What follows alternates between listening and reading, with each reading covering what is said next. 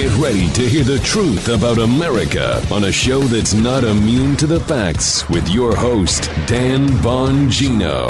You know, folks, they're doing it again, and I'm tired of it. I am, I'm really, I'm tired of being tired of it. Um, we cannot accept these media narratives that portray us as the bad guys when in fact the real bad guys are the media people portraying us as the bad guys. They're doing it again, and it's getting really gross and disgusting now, and we should not accept it.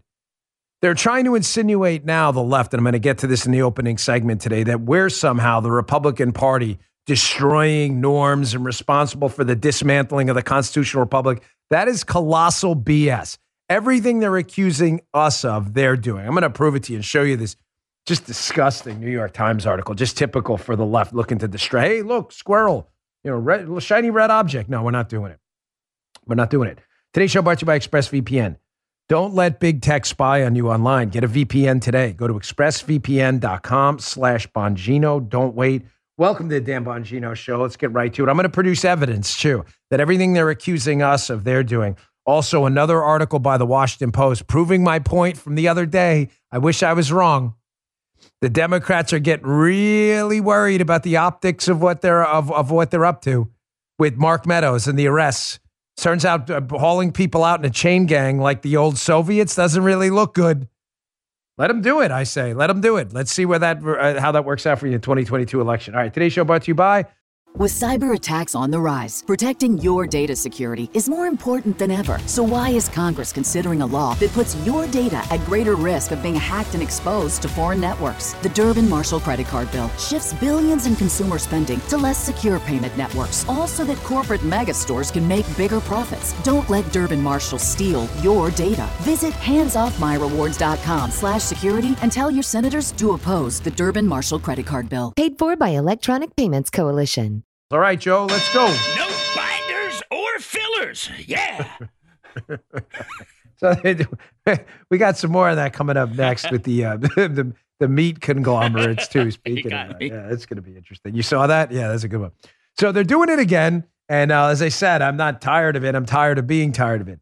Uh, the media is trying to portray the Republican Party and conservatives as doing what they're doing in an effort to distract you. A really disgusting piece came out yesterday in the New York Times trying to insinuate that the collapse of the republic is our fault. It's titled How to Tell When Your Country is Past the Point of No Return. Well, um, if we are past the point of no return, we're at the point of no return or past it because of you, because of you and your declining credibility. I want you to think for a moment about all of the things as a matter of fact, not opinion as a matter of fact, the Democrats and their media ass kissers have been up to in the past few years, right? We know they colluded with foreign agents. We know that, right? Christopher Steele was, in fact, a foreign agent for the British government. He had retired at the time, but he was a foreign agent. We know they colluded with him, right? We know they colluded with him to interfere in the 2016 election. We know those are facts. Those are facts, however uncomfortable for the left wing media. That happened. So Democrats are colluders and Den- uh, Democrats interfere in elections. That we know.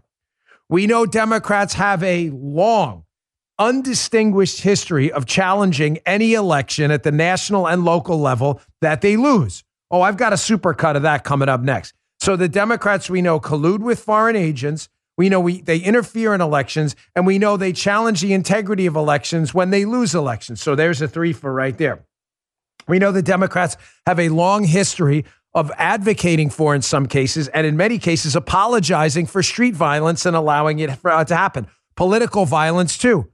That's a fact. Video coming up next. Receipts always attached, folks.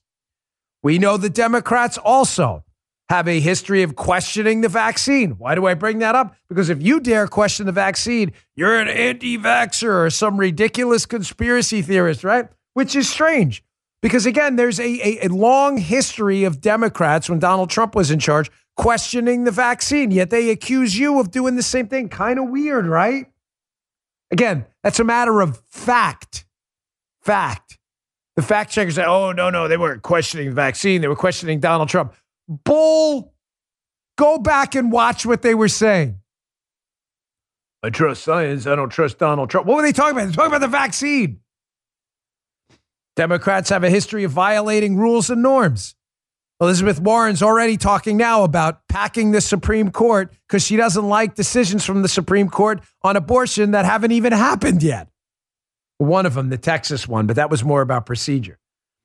Also, we know the Democrats have been ignoring protocol, rules, and quote, norms forever. Listen, this may sound like a wonky story. I'm just going to sum it up quickly, but it's a very disturbing story. There is the FDIC chairman. Uh, they have a, a procedure for putting out new rules.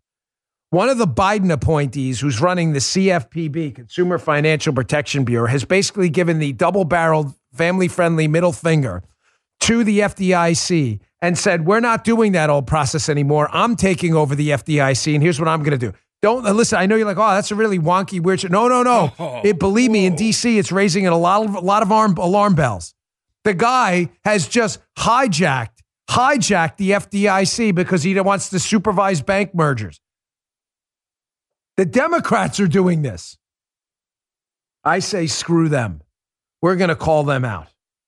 Here from the New York Times piece. Notice how now that I just showed I just showed to you the facts and I'll provide the receipts in a moment. Notice how the Democrats, and their media ass kissers, now have to accuse us of everything they did. Here, from the New York Times piece, they're citing a couple others in the piece as well. They say, talking about Republicans, they're much less likely to be thinking about the health of basic pillars of democracy. That's hilarious. Electoral integrity, the rule of law, the legitimacy of the opposition, and the integrity of rights. You, this, this has to be a joke. Our political system's in crisis, and we should be shouting from the rooftops about it and coming together to save it. Yeah, I agree. Save it from you idiots. He also addresses this guy at Vox who wrote, We're experiencing failures on both the elite and mass public level, he wrote, as Republican elites have chosen to normalize the violence considered by their, uh, committed by their extreme right flank on January 6th. Normalizing violence. That is freaking hilarious. You have got to be kidding me. Oh, big time. Big time. You must be joking. Normalizing violence. Talk about projection like we've never seen before. Here, you need evidence? You should. I always produce the backup evidence. I will never leave you hanging out there. The evidence, ladies and gentlemen, is everywhere. So it's the right normalizing violence. We're doing that. I don't know anyone on the right normalizing violence. I don't I don't know any serious credible figure on the right normalizing violence. However, I know a whole bunch of people on the left and in the media normalizing violence. Again, I'm not only tired of this crap, I'm tired of being tired of it. The left is disgusting. They are single handedly dismantling the Republic and trying to blame us for exactly what they're doing. Don't accept it. Turn it around and stick it right in their mugs. Here you go. Here's Chris Cuomo saying, hey, peaceful protests. Yeah, by, by, by, the way, that is in the Constitution, but he doesn't know that. Uh, Chris isn't that smart. You know, the whole Bill of Rights thing escaped him. He's supposed to be a lawyer. He's not supposed to be much now. He doesn't have a job. But here's Chris Cuomo asking, where does it say uh, protests have to be peaceful? Well, in the Constitution, but he hasn't read that. Check this out. And please show me where it says that protests are supposed to be polite and peaceful. Well, it says that in the Constitution, but don't let that get in the way. But remember, it's us. It's us Republicans normalizing violence. You ever heard me say that, by the way? Have you ever heard me on my show? I, I challenge a leftist to say these words that, yeah, your protests shouldn't be peaceful, they should be violent. Have you ever have you ever heard me say that? Never. Yeah, yeah, I know you. Yeah, thank you. You've been with me from episode one. never yeah, I never said that. Never. Matter of fact, I've been the one decrying violence for a very, very long time because once you go down that road, there's no turning back. And a lot of people on the left and anywhere on the political spectrum calling for violence, sadly, many of them have never experienced violence up close and personal. Once you go down that road, there's no turning back. That's a river when you cross, there's no going back in the other direction without drowning. We're the ones questioning elections and questioning process. You sure about that? Here's a super cut. I think this is a Grabien one, hat tip uh, Tom Elliott. Here's a long history of Democrats. These cuts are a little bit longer today, over a minute, but they're important. Because again, I'm proving to you the point, proving to you with hard evidence that it's the left that's dismantling norms and leading to the destruction of the Republic. It's not us. Here are Democrats ranging from Hillary Clinton to Al Gore to Maxine Waters to a whole bunch of them questioning basically every election in the last 20 decades, uh, 20, excuse me, 20 years, two decades. My math, that was liberal math, that they've lost. Here, check this out. We won that election. Al Gore won the election. Al Gore was elected president of the United States. Right. This wasn't counted. You know it. I know it. They know it. We won that election. There is overwhelming evidence that George W. Bush did not win this election. Do you think Republicans stole that election? In 2000, uh-huh. I wish the United States Supreme Court had let them finish counting the votes. The Supreme Court denied the actual and accurate counting of the votes of Florida. If Katherine Harris, Jeb Bush, Jim Baker, and the Supreme Court hadn't tampered with the results, Al Gore would be president. An election has been stolen, robbed. It wasn't a fair process. It wasn't a neutral process. It was a process that was rigged against us. We actually won the last presidential election, folks. They stole the last presidential election. As we look at our election system, I think it's fair to say that there are many legitimate questions about its accuracy, about its integrity. How are you going to keep it from us being able to be in a position where you can manipulate the machines, manipulate the records? In Virginia, when I was governor, I had to replace all the machines. Too many voters have cast votes on machines that jam or malfunction or suck the votes without a trace. You need to watch that video. If you're listening on audio, please go to rumble.com slash Bongino and watch that video. You see, that was Barack Obama at the end. I ended with him on purpose. That cut, by the way, goes on for about another 40 seconds. I just didn't want to bore you to death with two to five minutes of Democrats questioning elections. One quick note on that as well. While there's a certain irony in the 2020 election and a lot of the shenanigans with mass mail in voting and the coronavirus pandemic and a number of things that should have been questioned, the 20 uh, the uh, the 2000 election for president, the Gore v. Bush election, there is zero evidence whatsoever, zero, that Al Gore won that election. Zero. And if you doubt me, the only question you ever need to ask your kooky liberal friends when they say, well, go run the election against Bush, say, please show to me, show me any evidence ever of any recount in Florida. There were a number of them that started and stopped, of one recount total where Gore was ever ahead in Florida. I'll wait. They won't find one because there was never. Do you hear me? This is really important. You understand this. Because, in light of what we're discussing now, in 2020 where there were known issues with the election, mass mail in balloting for the first time. We get that. You question that. You're a conspiracy theorist. You can kiss my ass. We will talk about whatever we want.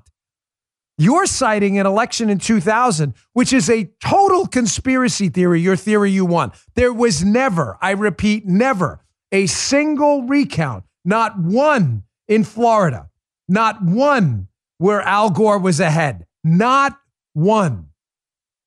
Not one. There are liberals who still don't know that, but they still think Gore won. You want to talk about a crazy conspiracy theory?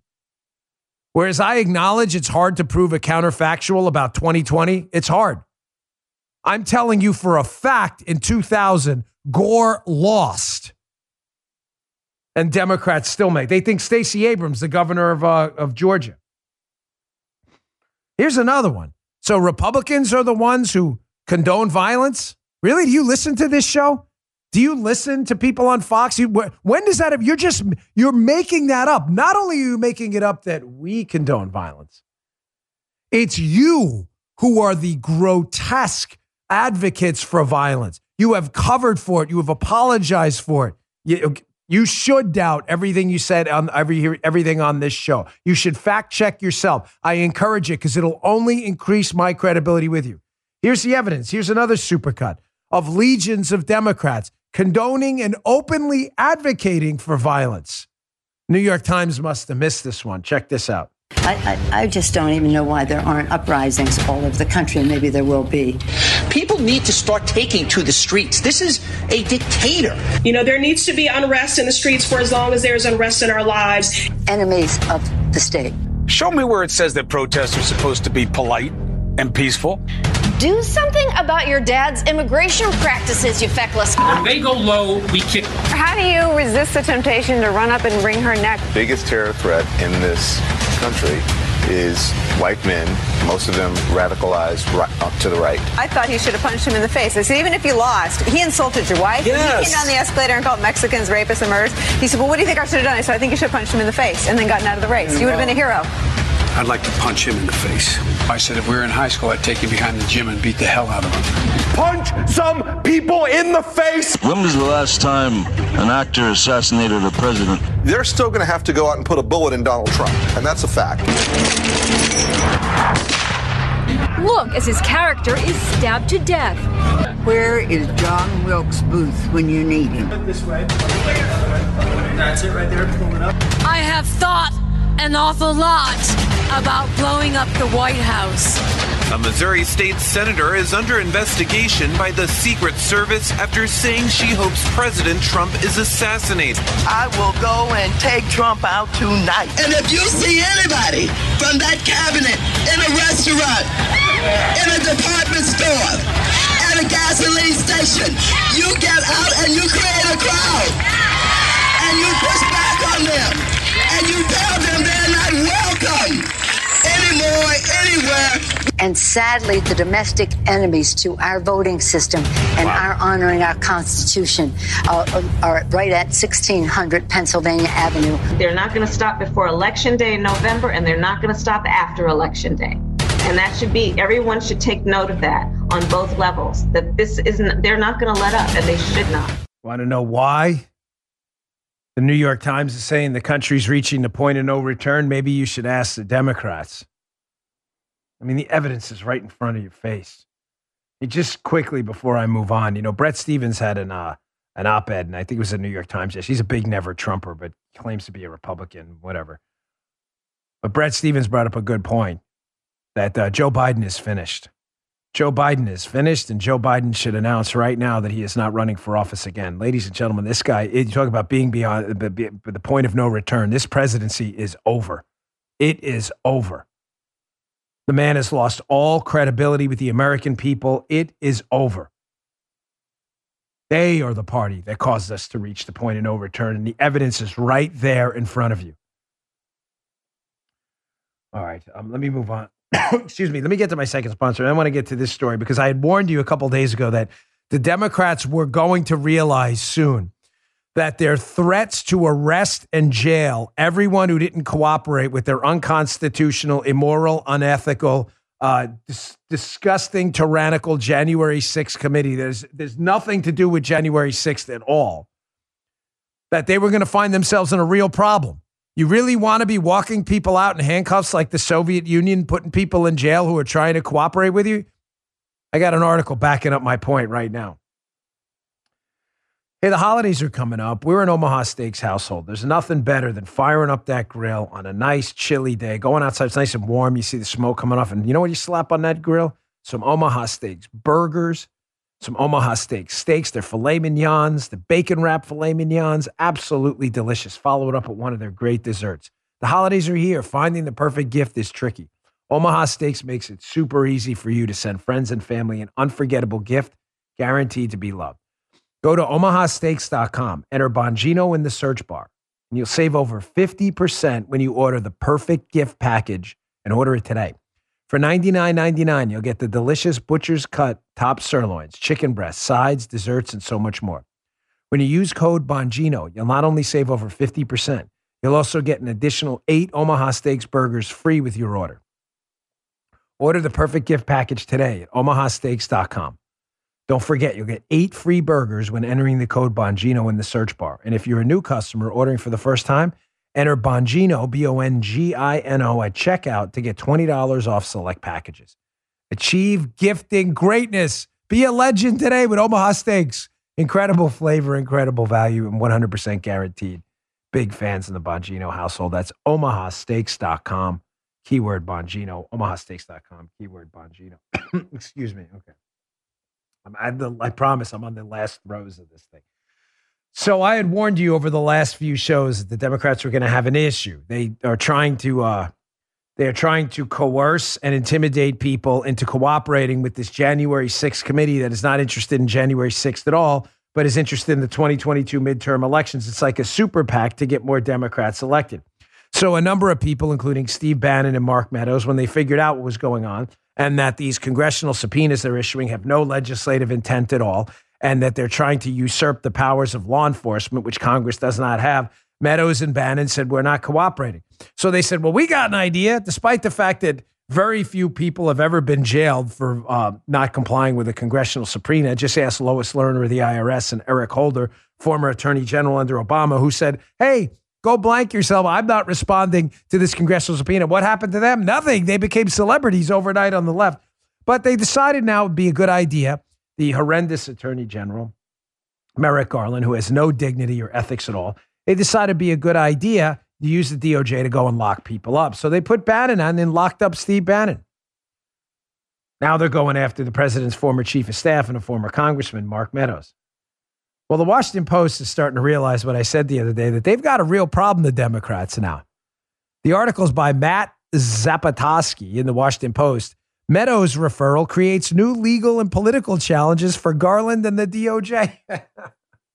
you know, if the left only watched this show, they would have known this far in advance. What did I tell you the other day? There's no end game here. More and more people are going to start ignoring these subpoenas as they realize they are unconstitutional, unethical, and immoral. And this has nothing to do with January 6th. And what are they going to do? They're going to put everyone in jail? Those pictures are going to look great before an election. So here's what the Washington Post had to say about it. This is the classic dilemma someone finds himself in when they do, then they have the cho- they have a choice between bad and worse. The Post says if prosecutors charge Meadows for failing to comply with the subpoena from the committee investigating the January 6th breach of the Capitol, they could risk undermining the ability of the executive branch to keep officials' discussions private. More on that in a second, including in future administrations. They could also face Republican allegations that they're abandoning precedent to unfairly target a political poll. The verdict is in. The Dan Bongino show called it again. Yep. Did I not? Here's the problem they have now, folks. Now that they decided to use a heavy hand and practice Gestapo like tactics, right? We're going to lock you up. You don't testify in front of us, despite no precedent for locking people up in the past for ignoring congressional subpoenas, right? On one hand, if they let Meadows and Bannon ignore the subpoena, everyone else is going to ignore the subpoena too. On the other hand, if they lock them up and do these heavy handed things and don't try to do what a normal, sensible committee would do, Joe, which would be to try and work with these people yeah. and do it ethically. Hey, listen, we're looking into this. We need some stuff. Can you help us out? That's not what this committee's interested at all in. This committee is only interested in humiliating Republicans before the 2022 election. So Meadows and Bannon are like pound sand. So the problem they have now is if they don't enforce the subpoena, more people, when they realize what's up, are going to ignore the congressional subpoenas in the January 6th committee. But if they enforce the subpoena, and Mark Meadows, who was Trump's former chief of staff, is forced to give up all this information, then, oh, that's right. President Biden's current chief of staff, Ron Klain, when they lose the next election in 2022 and the Republicans take over the chair spots, can subpoena Ron Klain and rely on the precedent that this committee set and get the information about Biden too? Oh, oh, that one might sting. You didn't think that through, did you? Hmm. Also, they're concerned, second, about, uh, again, not to beat a dead horse, but the optics of what it looks like locking up a bunch of Republicans before an election. This is how dumb the Democrats are, including their new, uh, their new member, uh, Elizabeth, uh, Liz Cheney, new Democrat. Welcomed her openly to the Democrat Party. Find themselves in a really bad spot. Should have listened to the show. Maybe they wouldn't be so stupid all the time. All they had to do was handle their business honestly and ethically. Say, hey, we're concerned about what happened to the security situation at the Capitol. We're looking for some information. Would be really helpful if you, that, that's not what they were interested in all. They wanted to embarrass people. And now, because they're tyrannical a-holes, now they find themselves in a really bad spot. They find a situation picking between bad and worse. By the way, speaking of this, bar none, the most unethical member of Congress. Joe, remember Hey Shifty? remember we had the Hey Shifty shirts? Shifty. We haven't brought up Shifty in a while. Um, Adam Schiff, one of the biggest sleazeball in Congress, bar none. Um, and I mean it, the most unethical member of Congress. There are dumber members of Congress. Um, there are members of Congress who are more power hungry, but there is not a more unethical member of Congress who has zero attachment to ethics at all than Adam Schiff. The man is, is widely acknowledged. Ask any member of Congress with a beer in them who the most unethical member of Congress is. And 99% of them will tell you by far Adam Schiff. Adam Schiff got caught again. again. I mean, how many times is this guy going to get busted lying? Lying about the whistleblower contacts, lying about the Schiff memo during collusion, lying about the transcript, lying about the text. He got caught again. Here's video of Adam Schiff at this January 6th commission the other day. He claims to be reading a text from Jim Jordan to Mark Meadows, which he implies is demanding that Mike Pence uh, um, um, not support the electors in the uh, certification, right? Just listen to Schiff talk about and listen to him read the text as if it's a word for word text. It says lawmaker to Mark Meadows. The lawmaker is Jim Jordan. But I want you to listen to this because he got busted lying yet again. Check this out. If we could cue the first graphic. This one reads On January 6, 2021, Vice President Mike Pence, as President of the Senate, should call out all electoral votes that he believes are unconstitutional as no electoral votes at all. You can see why this is so critical to ask Mr. Meadows about. About a lawmaker suggesting that the former vice president simply throw out votes that he unilaterally deems unconstitutional in order to overturn a presidential election and subvert the will of the American people. Well, what's the problem with that text he's reading? well, it's Adam Schiff. Problem is, that's not the text. Problem is, he inserted punctuation, he deleted things to make it seem like one continuous thought from Jim Jordan to Mark Meadows talking about what Mike Pence should do. But that's not what that was. So, what really happened in the text? Well, if you want to read the whole story, because it's very detailed, it's in the Federalist, an article by the great Sean Davis. You can read it also. I have the article linked at bongino.com slash newsletter. You can follow my newsletter. I will send you these articles every day. Um, thank you for doing that, by the way. We're at uh, quite a few, hundreds of thousands of, of subscribers there to the newsletter. Here's the article. During January 6th hearing, Adam Schiff doctored a text message between Mark Meadows and Rep. Jim Jordan. So they say in the statement you just heard and the on screen graphic, if you're watching Rumble, you saw it. They put up a little mock up of the text. Schiff erased the final two paragraphs and the final clause of the first paragraph of the text message before inserting punctuation that was never there, all without disclosing what he was doing. The graphic displayed by Schiff, which was doctored to look like an exact screenshot, was similarly doctored as it contained content that was never in the original message and eliminated content that was. This guy is just un. I mean, yep. embellishment, five yards. Oh, is that the whistle? Yeah. oh, hold on, Joe. We need the flag. You got it. Yeah, that's new. I haven't heard that one before. Joe's Joe's doing his own thing. He's a renegade today. Okay, what is it? Embellishment. Five is the holding sign. Five yards. Repeat first down. The guy, I know that's the holding sign. What would embellishment be? Uh, uh, hold on. embellishment. you gotta think of a new one. Yeah. Embellishment. Five yards. Repeat first down. Whistle. The guy is a nut. He is the most unethical member of Congress. That was not the text. That was not the text.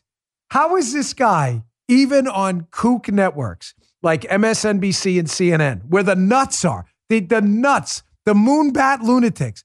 How is this guy still accepted and allowed on your network? How? He never tells the truth about anything. You doubt me? Here's the evidence. Schiff's, uh, I have this titled Schiff's Legion of Lies. Who keeps, and by the way, to the liberals who keep voting for this guy, how do you keep falling for this? How? I mean, really, aren't you a little embarrassed? The guy's clowning you. Remember this? You know what? Before I get to let me let me get to my third sponsor. I want to get this. Here's what I got coming. His Legion of Lies. I want to show you video of of Schiff doing the same thing again, creating a fake transcript saying, well, this is the essence of what he said when it wasn't what Trump said, and then getting caught with the whistleblower, and then getting caught with his memo. But again, keep it up, Libs. Keep having this guy on MSNBC. He's perfect with Russia Rachel. I mean, neither one of them has any attachment to the truth. If you're looking for a firearm that's easy to transport, you got to check out the U.S. Survival Rifle from Henry Repeating Arms. It's a portable rifle you can put together and take apart in a few minutes. And then when you're not using it, you can store the parts in the little case it comes in. It's so small, it can be stored anywhere in a go bag, anywhere. It's light enough to carry everywhere. Comes in black and two different camo patterns. You can pick one up for three to four hundred dollars, depending on the finish. You can watch a few videos at henryusa.com slash survival. And while you're there, be sure to order their free catalog. Henry makes more than 200 rifles, shotguns, and revolvers, and they're all made in America, backed by a lifetime satisfaction guarantee and the best customer service in the business. Go to their website. It's henryusa.com and be sure to order a free catalog. They'll send it with free decals and a list of dealers in your area. That's henryusa.com for a free catalog and decals and to see the Henry US Survival Rifle. Okay, uh, getting back to it. Here was, remember the uh, fake uh, impeachment hearing? Here was uh, Adam Schiff. He gets up there at the impeachment hearing. Remember the f- phone call with uh, Zelensky, the Ukrainian president? So Schiff gets up there and he says, Hey, I'm going to read the essence of what the transcript of the call was. The essence? Keep in mind, I want you to know what he's reading here is a total, complete fabrication and is entirely made up. This is not, none of this is in the phone call between Donald Trump and Zelensky. But in order to get around fabricating it and just outright lying, he goes, Oh, no, no, I was trying to get to what the essence of what they said. Although it's not at all what they said. Here, check this out. Is the essence of what the president communicates. We've been very good to your country, very good. No other country has done as much as we have. But you know what? I don't see much reciprocity here. I hear what you want. I have a favor I want from you, though. And I'm going to say this only seven times, so you better listen good. I want you to make up dirt on my political opponent, understand lots of it, on this and on that. I'm going to put you in touch with people, not just any people. I'm going to put you in touch with Attorney General of the United States, my Attorney General, Bill Barr. He's got the whole weight of the American law enforcement behind him. And I'm going to put you in touch with Rudy. You're going to love him. Trust me. Folks, that none of that is in the Trump call with Ukraine. None of it. He just made it up. Just the essence. And when he was humiliated and mocked just about everywhere, he had to do some kind of damage control. There's more Schiff. Uh, I mean, the guy has zero, zero credibility. Zero. It's the credibility of a shell game uh, hoaxer in Times Square in the 1980s. Remember this? Ariel Davidson, the Federalist? Schiff lies yet again. Remember when he claimed to not know who the whistleblower was in the Ukraine case, despite the fact that the whistleblower had already met with, with his office? Oh, I don't know. I don't know who he is. I don't know nothing. Sergeant Schultz style. Remember that? you may say, well, that's a lot of lies with Adam Schiff. No, no, there's more. Remember the Schiff memo? Remember the Schiff memo about the collusion case, which was all a lie? Federalist, Mollie Hemingway. The IG report confirms Adam Schiff's FISA memo that the media praised was riddled with lies. The whole thing was a scam. This guy is a zero.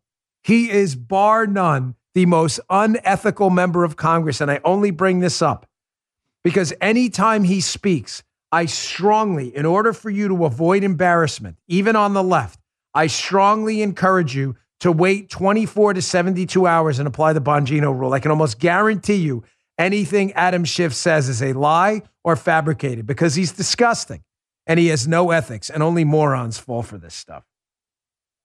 Okay, uh, moving on. I got a lot to get to today. So, uh, Twitter, speaking of morons, so Twitter's got a new CEO and uh, new CEO worse than the old CEO. Another thing we warned you about uh, on this show was that uh, all the celebration when Jack Dorsey stepped down as CEO of Twitter, I said was a bad idea because the guy they're putting in charge is even worse. And now he's proving it. So, Twitter thought it would be a good idea, as you can see by this article in the Post Millennial Twitter thought it was a good idea to put out initially that they were going to start banning people for saying, quote, false or misleading claims that people who've received the vaccine can spread or shed the virus or symptoms or immunity to unvaccinated people. What was the problem with their original version of what they were going to ban people for? Well, the problem, folks, is that the CDC is already acknowledged, along as every, as well as every single credible scientist and epidemiologist in America, that the vaccinated can in fact acquire the disease and can in fact spread it. So when Twitter again, like Schiff, was widely was widely mocked and laughed at for being Pravda like propagandist, they changed it to an even more ridiculous thing. If you can make sense out of this, I'd love to hear it. They later uh, changed their guidance to read false or misleading claims that people who've received the vaccine can spread or shed the vaccine. You're shedding the vaccine. That's what they're gonna. What? Uh, just to be clear, you get a vaccine, and you're shedding the vaccine like a what a chameleon that what what are the things that or a snake that sheds its skin? How does that work? This is how stupid Twitter's gotten. I guess they panicked because they were being laughed at by again every credible person on their platform. So they changed it to something that makes even less sense. They're going to label those posts as misleading. I'm going to label uh, Twitter's terms of service as misleading because no one knows what the hell they're talking about. Two page Ruski today. Hey, by the way, Guy will kill me if I don't mention it. Questions for tomorrow's podcast. The post is already up on locals. I am on the locals. You can download the locals app, common spelling, or go to locals.com. I'm at D Bongino on locals. We have some great content there. A lot of it's subscriber only, some of it isn't. But if you'd like to post a question for tomorrow's show, just comment on the post that says questions for tomorrow's podcast, or you can comment on any uh, of the podcasts on Rumble and uh, we will take your questions tomorrow. I've really been enjoying that segment. I appreciate your thought, well thought out questions. They're very, uh, they're they're really tell me where your head's at, and I appreciate it. Okay, uh, moving on. So the uh, Media Research Center put out their list. Uh, they, you know, this is the time of the year. You know, Joe, the, you've been in radio a long time. Yeah. The end of the year is the time for what? Listicles, right? Lists. Yes. Everybody's got a list. Got Top ten morons of the year. You know, greatest sports moments of the year. I mean, this is the it's the list. They call them listicles. Uh, this is the listicle time of the year. So the Media Research Center does the best one. They put out this piece of video audio here. Uh, for the for those listening on audio only, there's a little bit of silence between this. I didn't play the whole thing. They have the most biased media hits of the year award. They had the top three, first runner up, second runner up, and the winner. I just included like the winner and the top two runners. It's about a minute. It's not that long.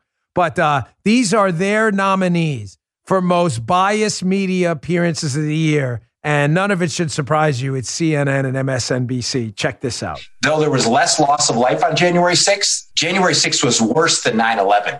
Those lights that are, that are just shooting out from the Lincoln Memorial uh, along the reflecting pool, it, I look, it's like almost uh, extensions of Joe Biden's arms embracing America. It was a moment where the new president came to town and sort of convened the country in this moment of remembrance, uh, outstretching his arms.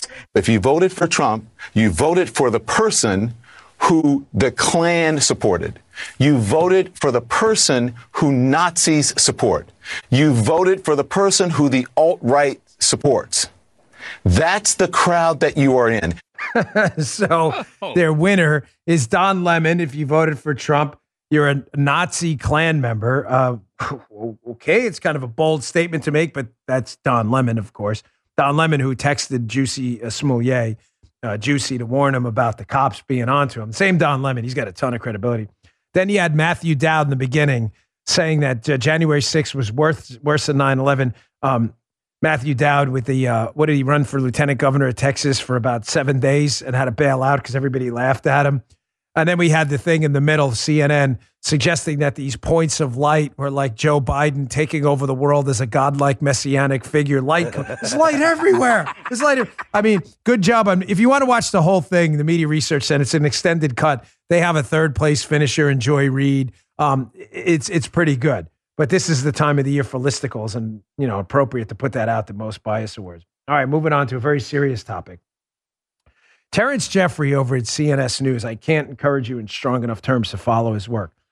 There is nobody on top of the current financial situation of the United States, like Terrence Jeffrey. He writes at cnsnews.com. I include his pieces often at Bongino Report, my uh, conservative alternative to Drudge Report, and in my newsletter. And I want you to read this one because sometimes the national debt figures approaching $30 trillion are so big and large and enormous in scale that it's really hard for people to figure out.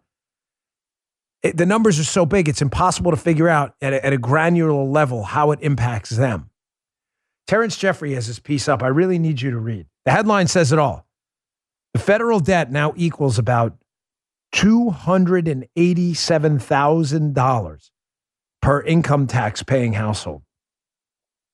Folks, I, I need you to think about that for a moment. We have spent so much money we don't have that every income tax paying household in the United States, this money's owed, it's owed by us. We are the United States, is probably more than the net worth of a large, large swath of America, including everything cars, vehicles, retirement accounts. Think about this. There are people whose homes they haven't even paid off yet aren't even worth $287,000. Yet that's what you owe. Now, complaining about the problem without telling you what could happen is irrelevant. I mean, you know, highlighting an issue you know is an issue is is is not going to help you. I get the question a lot on email. Well, what happens next, Dan, if every income tax paying household in America owes money they can't possibly pay? Imagine if they asked you for that check tomorrow. Hey, government owes 287,000, pay up tomorrow. 99% of people be like, what are you nuts? I don't have that kind of cash laying around. But you owe it. Oh, I assure you it's real and you owe it. So what happens going forward? Well, you could argue about adding more things, but I'll highlight three things that are likely. Number one, inflation will monetize the debt.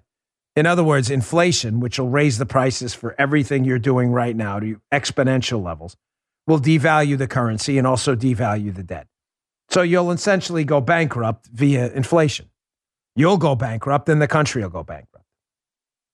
Second, we will eventually default. It won't be a formal default because we can always print money, but it'll be a de facto default.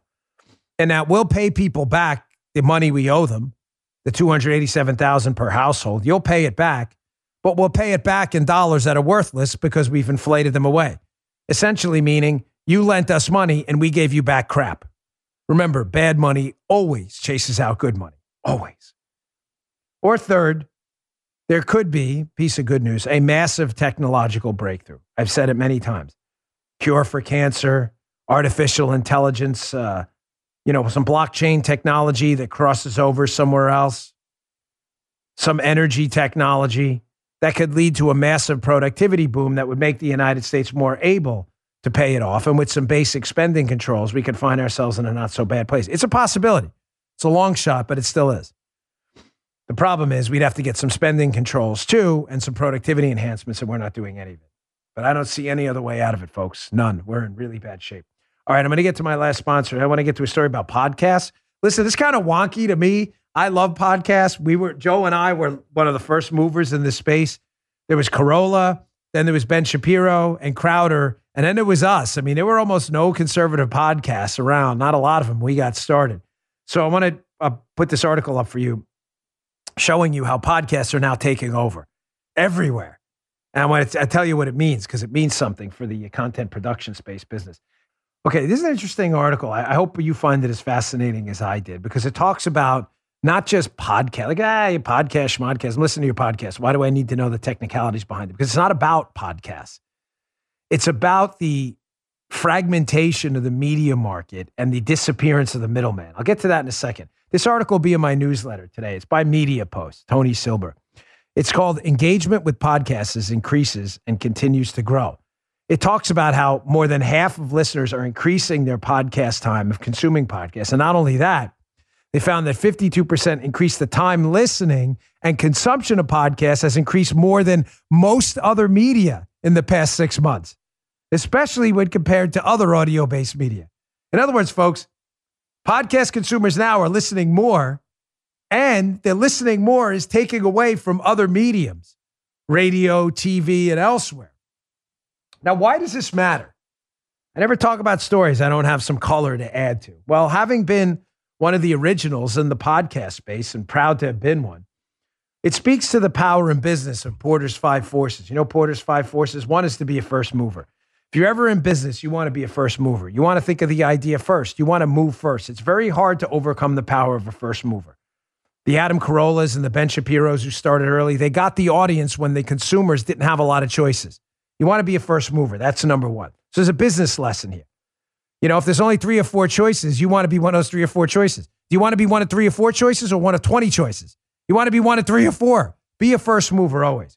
Second, this growth in podcasting is empowering individual creators, people like me, like Crowder, like Shapiro. It's empowering us and it's enabling us to dump the middlemen. Ladies and gentlemen, in the past, I have a radio show, I have a TV show. But candidly, you know, 25, 30 years ago, and J- Joe, you'd be a valuable asset. Joe's been in the radio business almost as long as I've been alive. Like Joe, well, not that long, but a long time. Trust me, the terrestrial radio business. In the past, before Joe and I started podcasts, so he's seen it all.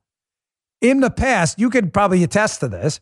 If you wanted to reach a mass audience, you had to either have Rush Limbaugh's show or Levin or Hannity, or you had to be on the nightly news, or you had to have a cable news show. Yeah. That was really it. Otherwise, it was like local radio, and that was it. But I mean, that was the environment, correct? You had a middleman. In other or words, you could buy the middlemen were Yeah, and you'd buy time from the yeah, exactly. Exactly. The middlemen were what we would call like program directors Hmm. and EPs and executive producers who would, you know, make you a guest on a show or whatever. Folks, the middlemen, the power of the middlemen is now almost completely gone. You have people like Joe Rogan, Tim Pool, Steven Crowder, me, Ben Shapiro, who our collective audiences are larger than cable news channels. There, believe me when I tell you, which again, Joe and Geek are both vouch. There's no middleman here. The show is me, Joe, Gee, Justin, and Paula. That's the show. There's no middleman. There's nobody telling us what to do. Nothing. Decreasing the power of the middleman is a big deal. You're going to see more Tim Pools and Crowders and Shapiros. But here's the but. Kind of on my first topic here. Like, I hope I'm not boring you to death with this. I just find this fascinating. it's going to make getting noticed in the future more expensive for individuals, meaning you'll have a shot you didn't have in the past because you weren't going to get the nightly news. And you're not going to get Rush Limbaugh's show in the past. You had to go through the middleman and not firing Limbaugh, God rest his soul, for, for us. He was the best, okay? The problem is, even though you have access to the podcast market, anyone can put a podcast on, a, on iTunes or Spotify, anyone. The problem, and I've had this conversation with a number of friends in the space, is getting noticed now that there are quite literally tens of thousands of podcasts per year Yep. popping onto the market. And at a minimum, thousands of conservative and liberty based con- uh, uh, uh, podcasts. I've said to even friends of mine who have huge followings, and they can vouch for me here. I said, Guy, Joey Bag of Donuts, I know you got 2 million Twitter followers or 5 million Facebook. I said, I'm telling you, this is a tough business to crack into. It's, it's tough.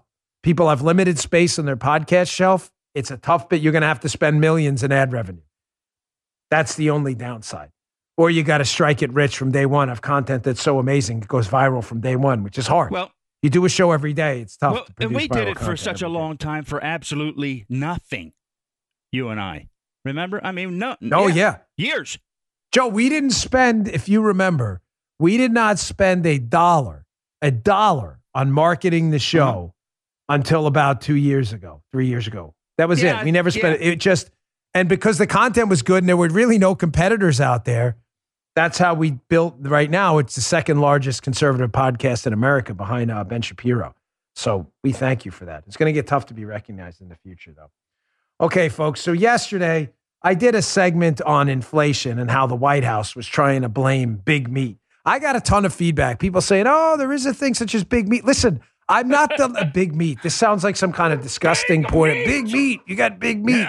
But that's what they uh, big meat. Like that's their thing, big meat. Listen, folks, I am not suggesting to you, here, by the way, is a Washington Examiner article, how Biden's attacking the big meatsters. I mean, big meat did it. Big meat did it. Everybody's laughing in the studio. This is hilarious. Big meat. I get it. There's concentration in the in the meat market. This segment's going to go off the rails quickly. In the meat market with big meatsters. Nobody's saying there's not. That there's not a certain concentration in the market that maybe competition wouldn't help. That's not the point. People, I got a, I got people out west. They, uh, Dan, you saying big meat doesn't exist? No, I'm sure big meat exists. Everything's big. That I get it. That's not my point. You missed the point. My point is that don't fall for the stunt the White House is playing, trying to blame the countrywide inflation crisis in meat and cars and housing and rent. They're trying to, and people are falling for, oh, yeah, it is Big Meat did it. So, Jim, producer Jim from the radio show, he got a hold of this secret audio. It's just devastating. It's um the big meatsters he I don't know how he got a hold of this. I don't know. He's got this way of just finding stuff, and it's the big meatsters colluding. And Biden may have been right, colluding to cause a mass countrywide inflation crisis. This, is very troubling audio. Check this out the big meatsters. I want to thank all the members of the five families of Big Meat for attending this meeting. From Big Beef, we've got Johnny Ribeye. From Big Chicken, Tommy Two Legs. From Big Pork, Vinny the Snout. Right, calm down, Vinny. From Big Lamb, Joey Mutton Chops. And finally, from Big Turkey, Paulie the Beard. We've come together today to settle our differences and to sabotage meat prices that go so high that Joe Biden takes the rap.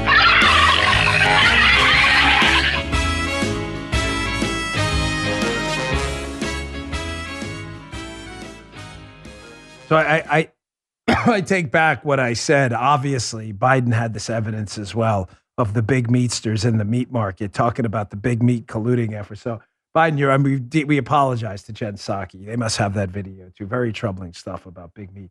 Of course, big meat uh, is big meat causing the thirty five hundred dollars more per household that uh, people are going to pay next year due to inflation? Yeah, I doubt it. My point, folks, is not to deny there's a market concentration issue and that competition is a good thing. It should be. That's not what I was saying. Don't misinterpret it. What I was saying, and we're doing through humor here, is don't fall for the trick here. They know that there is some concentration in the meat market, and these big four producers existed, but they've existed for decades now. The inflation crisis now clearly isn't due to just that, and it's a distraction mechanism. Don't fall for it. Biden just doesn't want to take the blame for what he did. All right, thanks for tuning in. Don't forget your questions for tomorrow's show. Also, please set your DVR for my show Unfiltered on Fox Saturday night at 10. I've got a very positive opening monologue. Um, I, have been doing a lot of dour opening monologues. I've got a positive one that'll make you feel good. It covers some negative stories, but I take the silver lining at them. I think you're going to want to see it. Saturday night, 10 p.m. Eastern Time. Set your DVR Unfiltered on Fox News. I appreciate it. I'll see you all on the radio later. You just heard Dan Bongino.